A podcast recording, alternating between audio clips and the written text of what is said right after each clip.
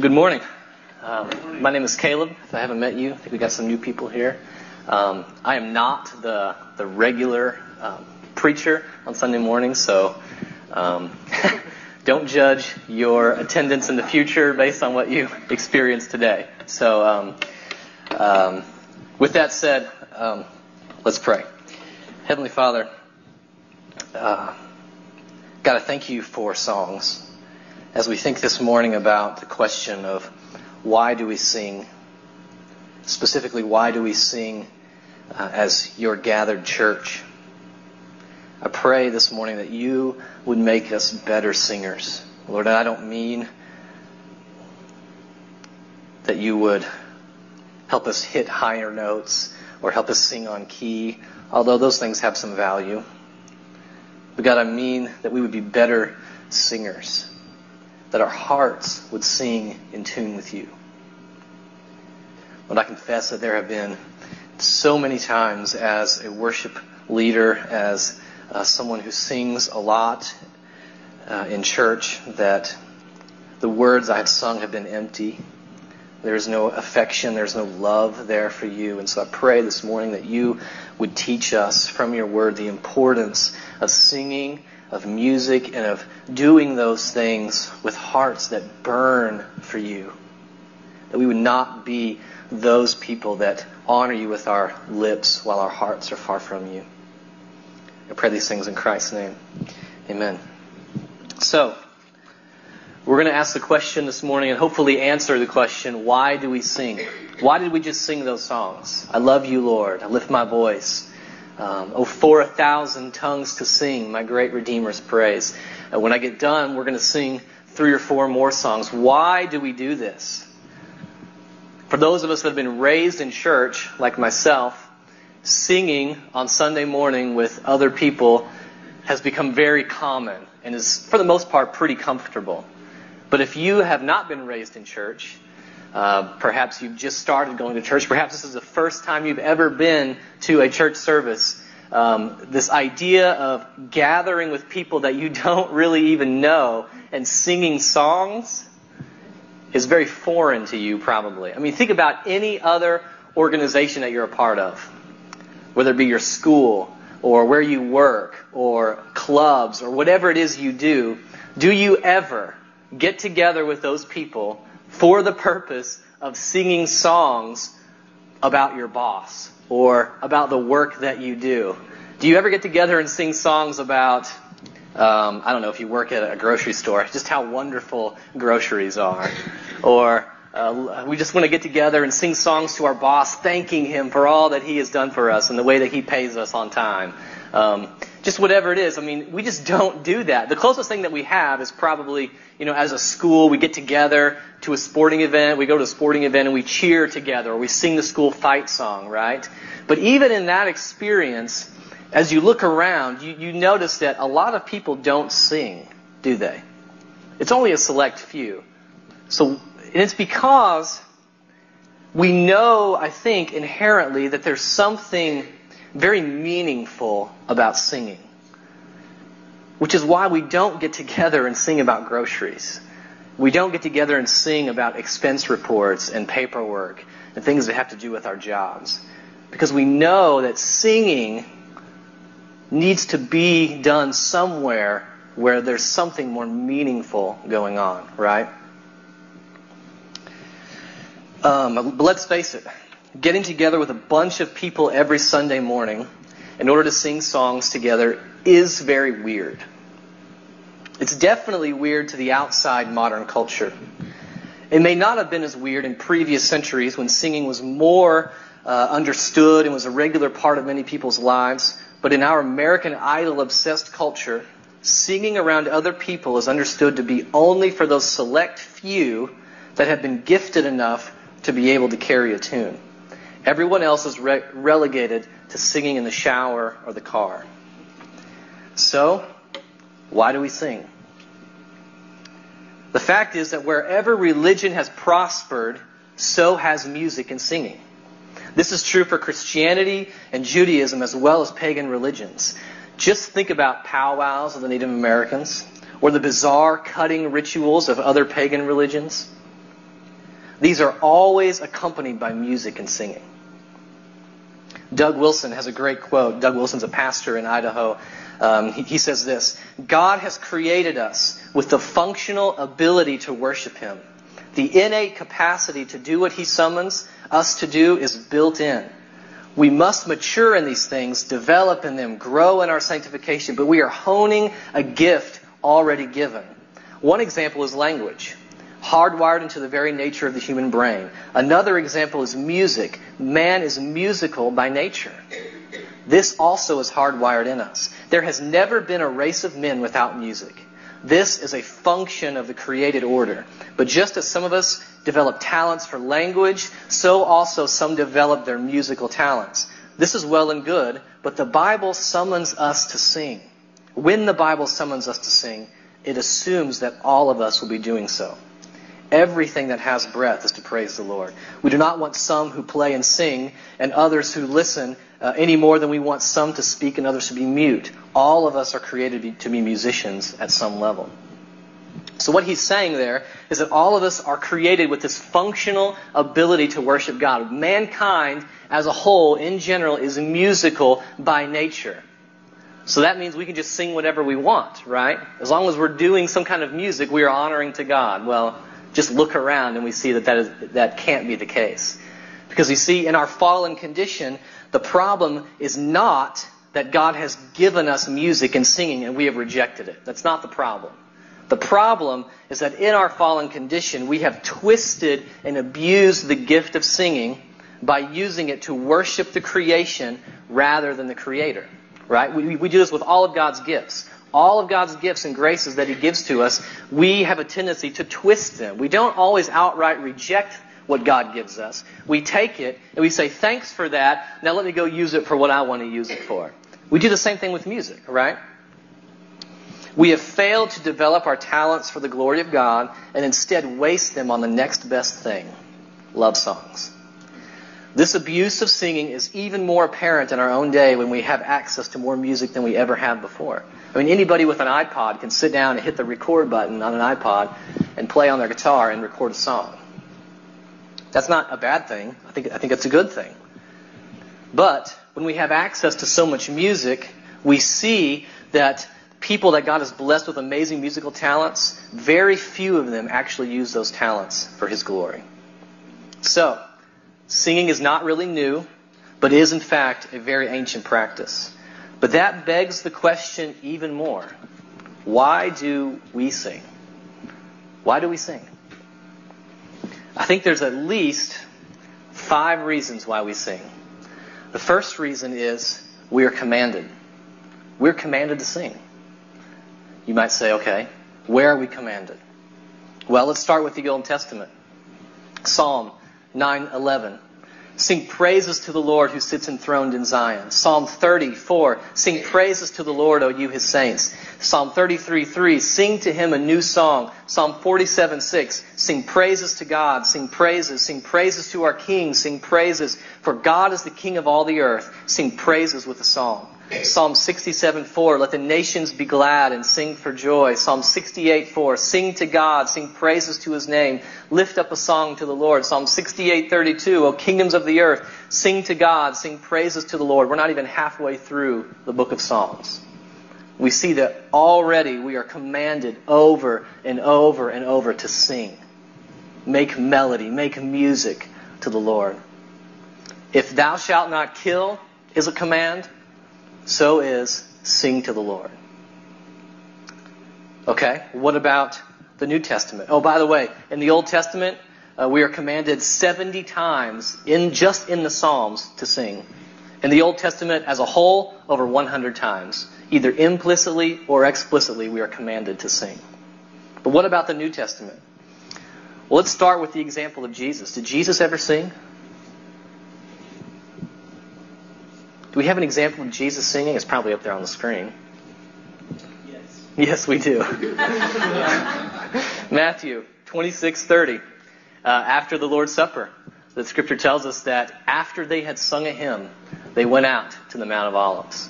This is after Jesus and his disciples have um, the Last Supper. Jesus sung. Jesus sung. That in and of itself is an example uh, for us to follow. But are we explicitly commanded in the New Testament to sing? And, and, yes, we are. And so there's two passages I'm going to spend a lot of time with today in the, New, in the New Testament, just kind of making some observations about them. The first is Ephesians chapter 5, verse 15 to 20. If you want to turn there, you can. These are going to both be up on the screen, uh, kind of parallel fashion, so we can compare them together. So Ephesians 5, 15 to 21. And if you want to, you can just flip over uh, a few pages to Colossians chapter 3. Just kind of keep your finger in both places there if you want to. They're both going to be on the screen as well. Um, but it is, you know, it is important to to have it in your hand there.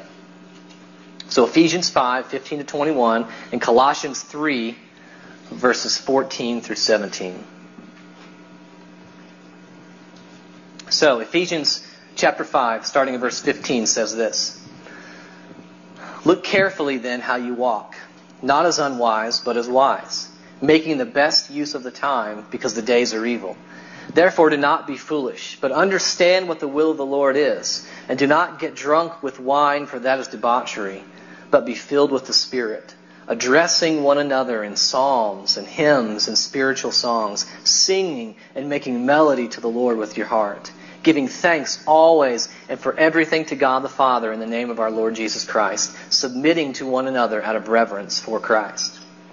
Colossians 3, starting in verse 14. And above all these, put on love, which binds everything together in perfect harmony. And let the peace of Christ rule in your hearts, to which indeed you were called in one body. And be thankful. Let the word of Christ dwell in you richly, teaching and admonishing one another in all wisdom, singing psalms and hymns and spiritual songs with thankfulness in your hearts to God. And whatever you do, in word or deed, do everything in the name of the Lord Jesus, giving thanks to God the Father through him. So we see already, if you paid attention when we read those, we, we see the same command the exact same words. Sing psalms, hymns, and spiritual songs, right? And there's, when you read Ephesians and you read Colossians, the entire books are very, very similar. Paul addresses a lot of the same stuff. He uses the same wording a lot in both books. And so this is not surprising that he uses the same wording here. Um, but what we're going to do is just put them side by side um, and and just make some observations about them. So the first observation I want to make about those two passages is the phrase psalms, hymns, and spiritual songs. That is what we are commanded to do. We are commanded to sing with one another psalms, hymns, and spiritual songs. Now, what does that mean? We don't really know. um, you know, reading commentaries and things like that, I mean, scholars, I mean, people try to hash out these clear cut categories like these are psalms and these are hymns and these are spiritual songs. And, and, and, then they try to import that into our modern our modern understanding of music as in like okay chris tomlin songs would fall into spiritual songs. Um, hymn you know if it's older than 100 years it would fall into it. I mean we just can't do that. Uh, we can't make those kind of assessments or kind of reading that back into um, the paul's time. Basically we, we can be pretty certain that that Psalms really means Psalms here. Paul probably means the, the Psalms, like from the Old Testament, the book of Psalms. There's 150 of them, right? They were collected by the Jews for the, for the express purpose of singing in worship. So that's probably what he means when he says Psalms. So he commands us to sing those. We need to be singing the Psalms, don't we? Which is why a lot of the songs that we sing contain language that is found in the Psalms, right? We could probably do more of that even. There's 150 of them. Um, they're not going to get old, right? If as long as we, you know, don't just keep singing the same one over and over, um, which a lot of worship songs do. But um, that's another time. But when it comes to hymns and spiritual songs, basically what Paul is saying is, look, sing songs. Just sing a lot of songs, whether they be hymns or psalms or spiritual songs. The point is, sing songs. Right? One commentator says this No rigid distinctions should be made between psalms, hymns, and spiritual songs. Paul is simply emphasizing the rich variety in Christian songs, especially the three terms uh, heighten the idea, essentially the three terms heighten the idea of joyousness called for in the passage. If any differences are made, psalms may be taken to refer to the Old Testament Psalter, hymns and spiritual songs to distinctly Christian compositions. That might be true, right? So we have hymns and spiritual songs probably gathered by the Christian churches um, and, and used in their worship services. But the point is, sing, right? Sing songs.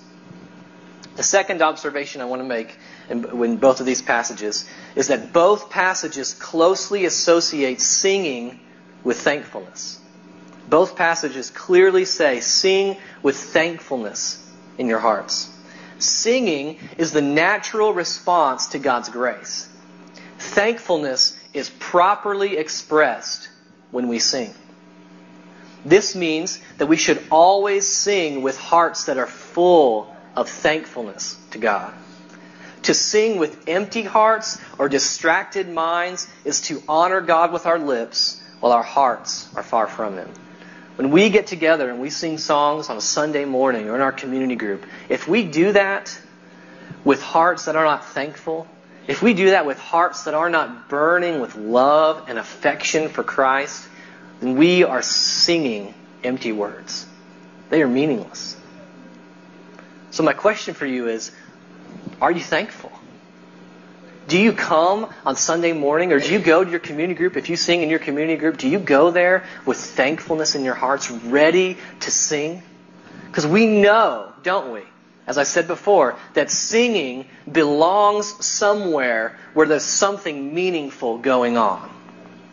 We know that if we're singing, it's coming from the inside of us because we're we're making melody. That that's not something that just happens on the surface of our being, but singing actually comes from within, making melody, um, using the gifts and God has and talents that God has given us. This this comes from deep within us. And when you put that meaningful action with words that matter and words that are true about God, that is meant to well up and and create affection for Christ and thankfulness for Him. Does that make sense?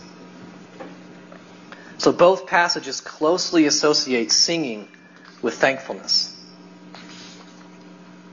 Jonathan Edwards puts it this way And the duty of singing praises to God seems to be appointed wholly to excite and express religious affections. I think this quote is up there somewhere.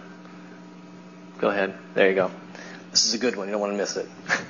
and the duty of singing praises to God seems to be appointed wholly to excite and express religious affections. No other reason can be assigned why we should express ourselves to God in verse rather than in prose and do it with music, but only that such is our nature and frame, that these things have a tendency to move our affections.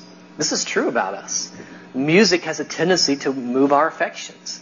And if that's the case, God has given that gift to us. Let's use it. Let's put good words to good music so that we can have true, good, holy affection for Christ, right? Those things are not mutually exclusive.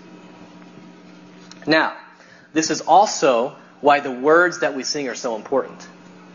Words combined with music are meant to raise our affections for Christ so that our hearts actually burn with passion for Him, and in that experience, our hearts are transformed more into the likeness of Christ. The words of our songs must not only be biblically informed, they must also be crafted in a way that penetrates the depths of the human soul. Right? So this is, this is uh, a call for us to write songs. This is a call for us to pick songs in our worship services and wherever we gather, if we're going to sing together, to pick songs that are not only musically affecting, but that have words that affect us. True words about God. If you know anything about modern worship music, you know there are thousands of worship songs out there. There are very few good worship songs out there. Um, new ones, right? Um, and so we, we need to be selective. We need to make sure that the words we are singing are true about who God is. They are biblically informed. They are solid. They are they are um, not only do they not have a, we don't want just a melody that's going to make our voices sound good or create harmonies that sound good. We want, we want that, but we want that to be combined with biblical and theological truth, right? And, we'll see why. Calvin says, Certainly, if singing is tempered to a gravity befitting the presence of God and angels, it both gives dignity and grace to sacred actions and has a very powerful tendency to stir up the mind to true zeal and ardor in prayer. We must, however, carefully beware lest our ears be more intent on the music than our minds on the spiritual meaning of the words. There cannot be a doubt that the practice is most sacred and salutary. On the other hand, songs composed merely to tickle and delight the ear are unbecoming the majesty of the church and cannot but be most displeasing to God. So, let's have songs. If you're a musician, let's write songs. Let's sing songs that are musically affecting, um, combined with words that cut to the core of our hearts. The third uh, observation I want to make about those two passages, if they can be back up on the screen, um, is, is that both passages instruct Christians how to relate to one another. Both of these passages instruct us that we are to relate to one another with psalms, hymns, and spiritual songs. Now, what does that mean? Does that mean that when we walk through the door, we're just all of a sudden just musically addressing one another? You know, hello, Jim Smith, you know? And we start singing a psalm together at that point and just make it really awkward for everyone. Um, that's exactly what it means. So we're going to start that next week. Um, no, I don't think that, that, that's what it means. Um, I think it's I think it's similar to that. Um, but what does it mean to relate to one another in psalms, hymns, spiritual songs? Well, I think at the very least it means this: that when we sing, we are not just singing to God. Now, we are singing to God, but we are singing to one another as well. So when we sing, it's okay to look around and even sing the truths of God to one another. Have you ever thought about that? Have you ever done this?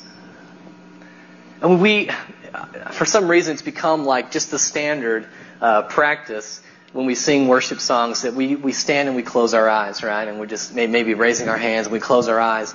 And I've even heard worship leaders, me, um, say, say things in my younger days, uh, say things like, just draw a circle around yourself, you know? If you could just, if just pretend it's just you and God alone in the room, just draw a circle around yourself and close your eyes and just worship God.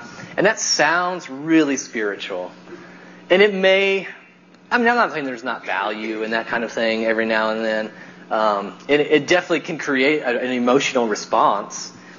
But when we read these passages where we are instructed to address one another with psalms, hymns, and spiritual songs, I don't know how else to do that other than having our eyes opened and looking around and singing these songs together, putting our arms around one another and singing things like, Praise is rising. Eyes are turning to you. We turn to you. Hope is stirring. Hearts are yearning for you. We long for you. Imagine singing that to one another, saying that together.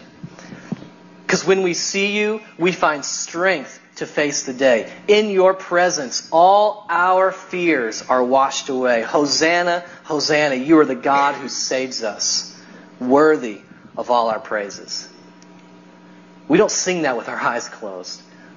That's a corporate song. We sing that with our eyes open. We sing that holding hands with our spouse. We sing that with our arms around our friends. And we say, Hosanna, Hosanna. Praise the Lord, praise the Lord. Glory to God. You are the God who saves us. That's a corporate song. Let's do that together. So, the fourth observation I want to make about these passages, and we could go on and on. There's so many similarities and just wonderful things here. But um, the last observation I want to make about these passages is that both passages instruct us to sing in the name of our Lord Jesus Christ. In other words, our singing is to be informed by the gospel. What does that mean? Well, let's think about it for a minute. What right do you have what right do I have to address God in any way? We have no right. What do we deserve from God? Do we deserve His ear? Do we deserve His grace? Do we deserve Him listening to us and taking honor in our worship of Him? No. What do we deserve from God? Wrath. We deserve hell. We deserve death. We deserve immediate judgment. So if that's the case, what right do we have to address God? How do we have access to Him? How do we know He's going to hear us when we sing to Him? What's the point of gathering together if, if we're not even worthy to do so and this is meaningless in God's ears? Well, we have access to God, and our right to God is found in Christ, in the name of Jesus. Do you ever wonder why people close their prayers in Jesus' name? I pray. Amen. Um, it's because it's in the name of Christ, or through the name of Christ, or because of the blood of Christ that we are saying this prayer. It's only through Him that we have access to God. And so when we pray, we ask these things in His name. Not in my name. Who am I? I deserve wrath and hell and judgment. The same thing goes for singing. We sing in the name of Jesus. What we are singing is meaningless unless we are singing it in the name under the umbrella of Christ, right? He is our access to God. God is more impressed with Jesus than he is with our songs about Jesus. God's not impressed with us. Uh, many, many of you have wonderful voices. That's not what God wants. Um, he's not impressed by that. He is impressed by his Son. He wants you to be clothed with Christ's righteousness. And if you are, then you have access to God. And then you can freely worship. Now, how does that happen? Well, if you're here this morning and these words about God's wrath and hell and judgment are very new to you or maybe don't make a lot of sense, I just challenge you to think about that. I mean, do you sense, do you know deep down that you are under God's wrath? Do you know that you deserve hell and judgment and eternal death and separation from God because of your sins? You know, God doesn't just lay down arbitrary laws like don't kill, don't steal for no reason. Um, he lays them down because it's part of His nature, right? Because God is a God of truth and God is a God of life. And so when we sin against God, whether it's lying or cheating or stealing or thoughts that don't honor Him or not loving Him the way we should, that is an affront to His character. And when you um, when you are an affront to the character of God, an eternal God, a holy God, you deserve an eternal punishment. And if that's true of you, which is true of all of us, then I just plead with you this morning to repent. Turn to Christ. Because the blood of Christ that was shed on the cross for you is your only hope. You cannot atone for that sin on your own. If you just try to live a better life, you will fail. You cannot live a better life. The only life that will make that will will make you acceptable to God is the life of Christ. So I just encourage you to repent of your sins and, and flee to Christ this morning. And then we have access to God. And then when we get together, we have something to sing about. So, what have we seen so far from these passages? We've seen that um, both passages mention psalms, hymns, and spiritual songs. We see that um, both passages closely associate singing and thankfulness. We see both passages instruct Christians how to relate to one another. Both passages instruct us to sing in the name of our Lord Jesus Christ. So our songs should be Christ focused. Our songs should raise our affections for Christ. Our songs should contain gospel truths. And that's all point one of why do we sing? The second reason why we sing, and these will all go a lot faster, is that singing is a display of the church's unity and diversity. Now think about this just r- real quick with me. We could this is, could take a long time to, to go through all this, but basically, what do you have when you sing together? You have melody and you have harmony. You could sing the melody, you can sing the harmony. Some of you don't sing either, and that's fine too. um, but the point is, music, in and of itself, is a picture of the unity and diversity we have in the church. When we sing together, we are putting on display for the world, for God, the, the fact that we are all here for a common purpose. Because even when you sing harmony, you are singing harmony. You are singing with the melody. It makes sense with the melody. There are certain notes that go with certain notes and certain chords that match certain keys and all this stuff. Music, by its very nature, is a picture of the triune unity of God. The Father, Son, and the Holy Spirit, three and one, together, they are one, they have one common purpose, right? All of this is a picture of who God is. So when we get together and we sing, we are putting God's character on display. That's amazing. Singing is not just, it's not empty, right? It's full of rich meaning. Greg Gilbert, who's a, a pastor, puts it this way. Here's the thing. When you sing in a congregation, this is a long quote, I know, I'm sorry. Um, it's really good. You're not just singing for yourself.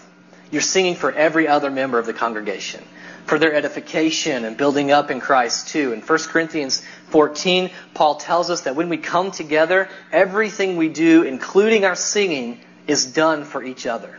Singing hymns is not just an opportunity for each of us as individuals to worship God in our own way. It's an opportunity for the church as a whole to worship God together. That means that even if you don't like a particular song, it's likely that someone else in the congregation resonates with it deeply.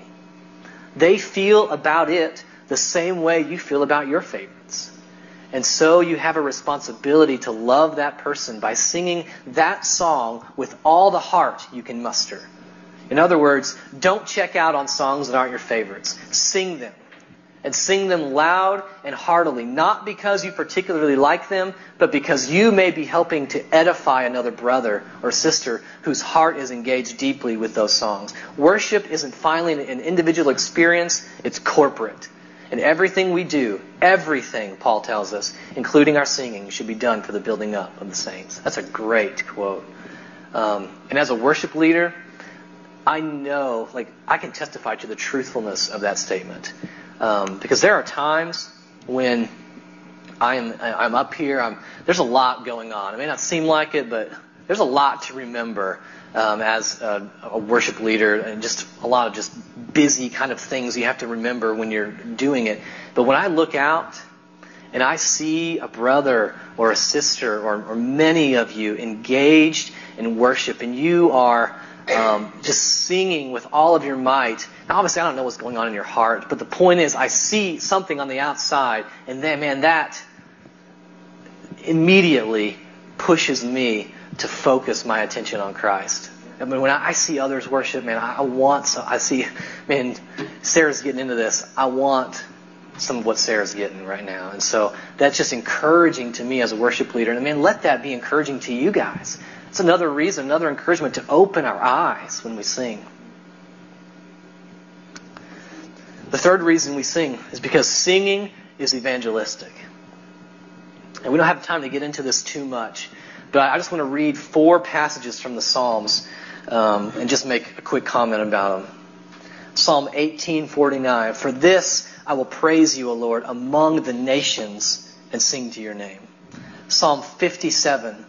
I will give thanks to you, O Lord, among the peoples. I will sing praises to you among the nations. Psalm 67:4. Let the nations be glad and sing for joy, for you judge the peoples with equity and guide the nations upon earth. Psalm 108, 3, I will give thanks to you, O Lord, among the peoples. I will sing praises to you among the nations. Now, what do these all have in common? This is the psalmist saying, I'm going to sing to God, and I'm going to call the nations to join me. I'm going to call the nations to join me in singing to this Hebrew God. Right? Now that ought to strike us as strange because in the Old Testament, you know, you have the Jews as God's chosen people. Everyone else is kind of on the outside. But as you read through the Psalms, you see there's this close connection between worship or, or singing and the nations. Because God's people are meant to sing in the open. They are meant to, to, for the world to see them praising and worshiping God so that when the nations see this, they say, I want some of that. That God is real. Look at what God is doing among those people. They shouldn't love one another. They should hate one another. But there's true love going on there. Whatever's going on there, I want to go see what it is. And so the nations begin to gather to the Jews, or at least that was the plan, right?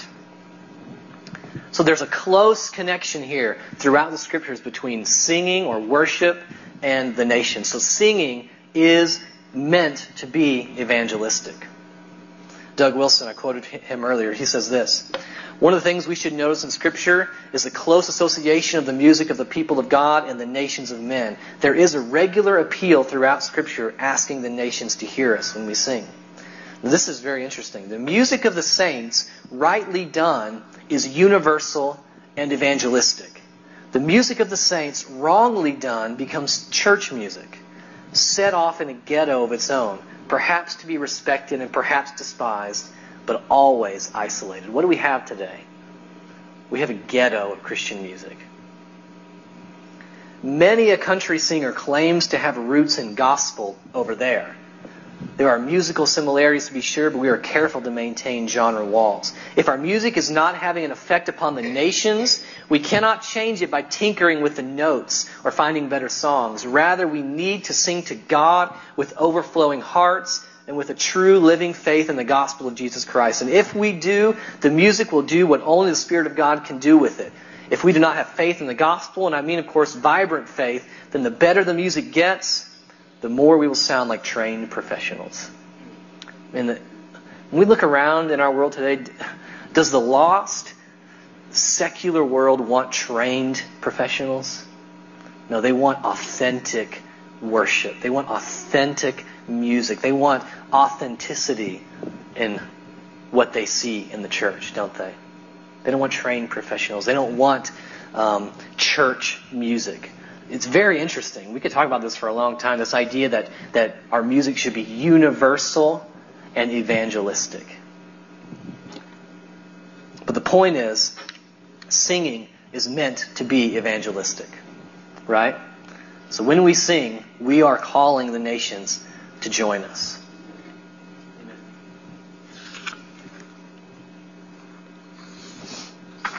The fourth reason we sing is that it's very simple. We remember what we sing. This is common sense, right? One of the reasons why we sing um, here at Redeemer is because singing is a very valuable teaching tool. If you want to memorize something, is it easier to memorize it by just putting it on paper and reading it 50 times? Or is it easier to memorize if you put those words to music? I think most of us would say, yeah. I mean, I memorize words to songs way easier than I just memorize words on a page, right? Um, we know this. So one of the reasons why we sing is because we remember what we sing. Now, this, once again, hits the importance of singing good songs. Because what do you want to remember? What do you want to memorize? Things that are false about God? No, you want to, you want to memorize and be able to recall and be able to use true things about God, things that are that are vibrant, things that, that create affection in you, so that when you leave here on Sunday morning, you have songs to take with you. You have tools, you have knowledge and truths to take with you so that you can sing those throughout the week. I mean, think about and can it be? Right? That old hymn, and can it be that I should gain an interest in the Savior's blood? Died he for me who caused him pain? And to him who death pursued? Something like that. That's a great theological truth. I mean, the only reason I know any of that at all is because we sang it many times. Just great, rich truth. You can take that with you. Because you memorize it. You know it. Because you sang it. So, we remember what we sing. Um, you know, in the, um, in the fourth century, there was a man by the name of Arius. He was a very early heretic in the, in the, the church. I don't know if you could say he was in the church. But um, he began teaching that Christ was a created being. Um, and his motto was a catchy little phrase like this There was when he was not. And so that phrase, there was when he was not, became the motto for all of his followers, the Arians, right? So they would just walk around and they would sing this little song uh, that contained the phrase, there was when he was not. And that was one of the main ways that the Arian heresy was spread, was through music. They put their own false teachings of Jesus into music. It just is a testimony to the effectiveness of music, right? And the fact that it is a teaching tool. And this is true for children, man. If you want to teach our children, let's teach our kids songs that glorify Christ, songs that contain rich doctrinal truth. I mean, there's such value in remembering what we sing. So, what have we seen so far? Why do we sing? First reason we sing is because it's commanded. Second reason we sing,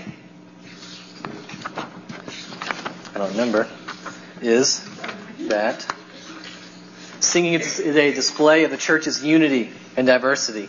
The third reason is because singing is evangelistic. The fourth reason is because we remember what we sing.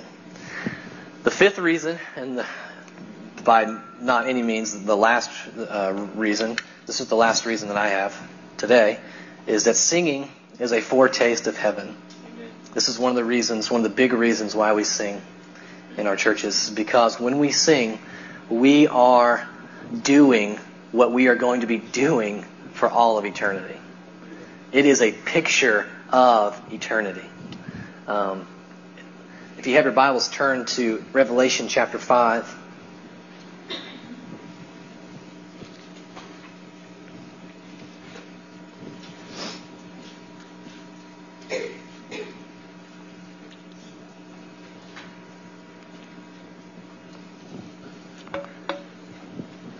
Revelation 5, starting in verse 6, says this And between the throne and the four living creatures, and among the elders, I saw a lamb standing as though it had been slain, with seven horns and with seven eyes, which are the seven spirits of God sent out into all the earth. And he went and took the scroll from the right hand of him who was seated on the throne. And when he had taken the scroll, the four living creatures and the 24 elders fell down before the Lamb, each holding a harp and golden bowls full of incense, which are the prayers of the saints.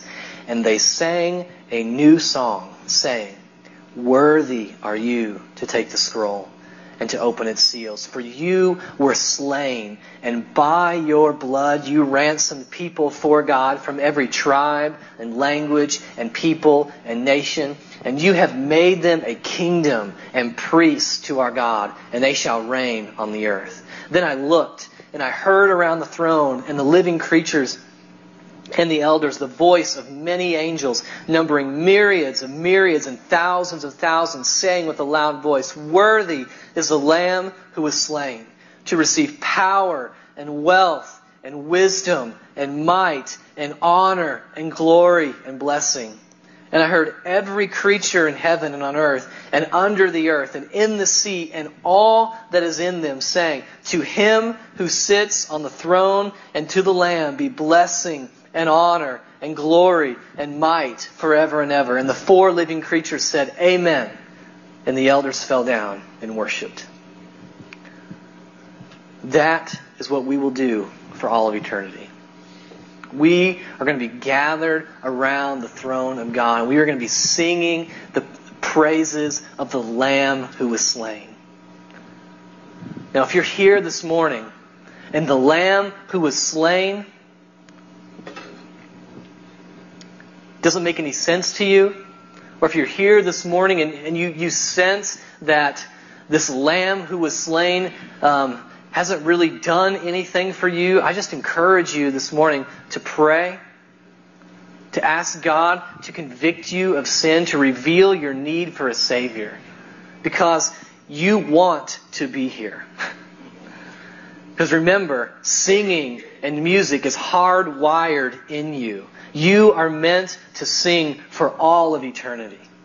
That's what you were created to do. And so if you're here this morning and you have nothing to sing about, I just encourage you, I just want you to know that Jesus is calling out to you this morning. He wants your life. He wants your, your devotion and your love and your affection. He is saying, I can give you something to sing about. I can give you a people to sing with. Repent. Turn from your sin. Trust Christ. His sacrifice on the cross is sufficient for any sin that you may have committed. Some of you may think that there is no way possible anyone could love me. You may have been involved in some of the, the, the worst immorality any of us have ever heard. But I want you to know this morning that you are not alone. That um, you are in a room full of once God haters. None of us are good. None of us deserve God's grace. And the fact of the matter is, a sinful thought is deserving of eternal punishment as much as um, fulfilling that sinful thought, actually doing it. So this morning, we are all sinners. God, God's wrath is on all of us but also the love of Christ. The, the, the gospel is reaching out to us. The good news that there is forgiveness and hope in Christ is with us as well. And in that hope, in the name of Jesus, we will have something to sing about. So now, as Ben comes, uh, we're going to sing. We're going to sing a few songs together, and we're um, just let this be a time where we where we sing to God with eyes that are open, with hearts that are burning and full of affection for Christ. I'm going to pray. Heavenly Father, thank you for the gift of music. Um, I really believe that you have you have you have hardwired music into the fabric of creation. It's part of who we are. We are musical people. God, that is a gift from you. And so this morning I pray that we would use that gift properly. I pray that as we sing these songs, we would sing them with hearts that are right and true. That we would sing with repentant hearts. Hearts that are denouncing sin and fleeing from sin and trusting in Christ and hoping in Him as our only access to you. And God, and God, I pray for Redeemer Church that you would grow us numerically but God, I pray that you would grow us deep into gospel truth. That our songs and our worship would be so informed by the gospel that, that when we sing, our hearts would be overflowing with love and affection for Christ. We pray these things in His name. Amen.